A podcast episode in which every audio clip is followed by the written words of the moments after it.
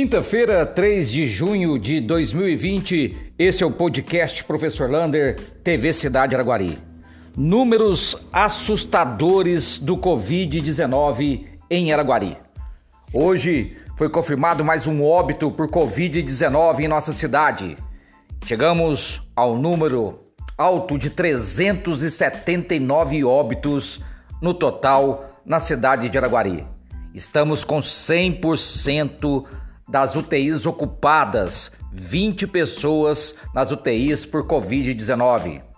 São 41 pessoas nas enfermarias.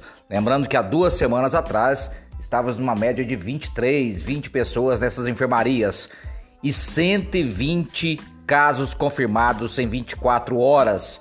Mesmo falando que é demanda reprimida, toda semana os números foram altos, Portanto, o vírus continua circulando com grande velocidade na cidade de Araguari. Lembrando que hoje continua o toque de recolher a partir das 23 horas até as 5 horas da manhã. Vacinação. Amanhã no aeroporto continua a vacinação para comorbidades e deficiência permanente. Então, se você possui o seu atestado, fez sua inscrição, seu cadastro no site da prefeitura, pode procurar o aeroporto amanhã, das 8 horas até as 16 horas, que vai continuar a vacinação por comorbidades, por doenças e aquelas deficiências permanentes, deficiente físico, de visão, audição, né? Aquele que teve paralisia infantil, todos esses têm direito à sua vacinação. Mudou. Muita gente vacinou por comorbidades grávidas e puérperas pela Pfizer. E a vacinação que foi nas UBS do Paraíso e no, na UBSF do bairro Maria Eugênia e Brasília, a data da segunda dose ficou para dia 15 de junho. Porém, uma nova regulamentação do Ministério da Saúde fala que a Pfizer também tem que ser tomada com 120, com 12 semanas, perdão, 12 semanas, 90 dias. Portanto, quem vacinou com a Pfizer, mesmo estando escrito lá que vai ser dia 15 de junho. Essa vacina provavelmente será lá no começo de agosto. Onda amarela.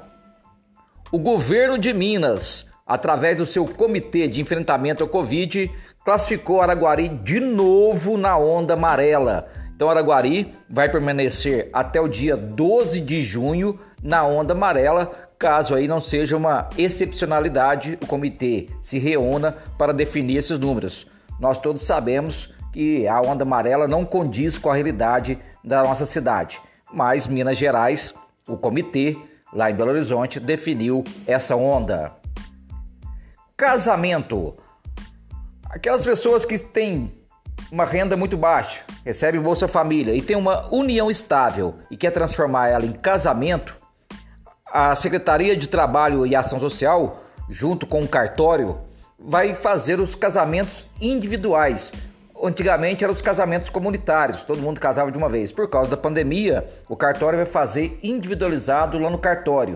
E quem não tiver condição de pagar o cartório, pode procurar a, sua, a Secretaria de Trabalho e Ação Social para fazer o seu cadastro e assim ter o direito do seu casamento, que antes era comunitário, agora é individualizado por causa da pandemia.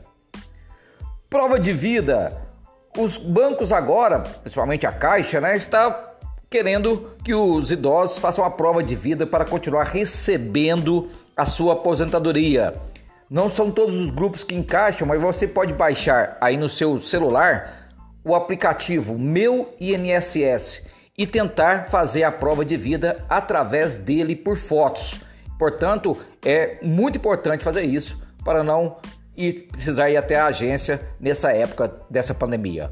Um abraço do tamanho da cidade de Araguari.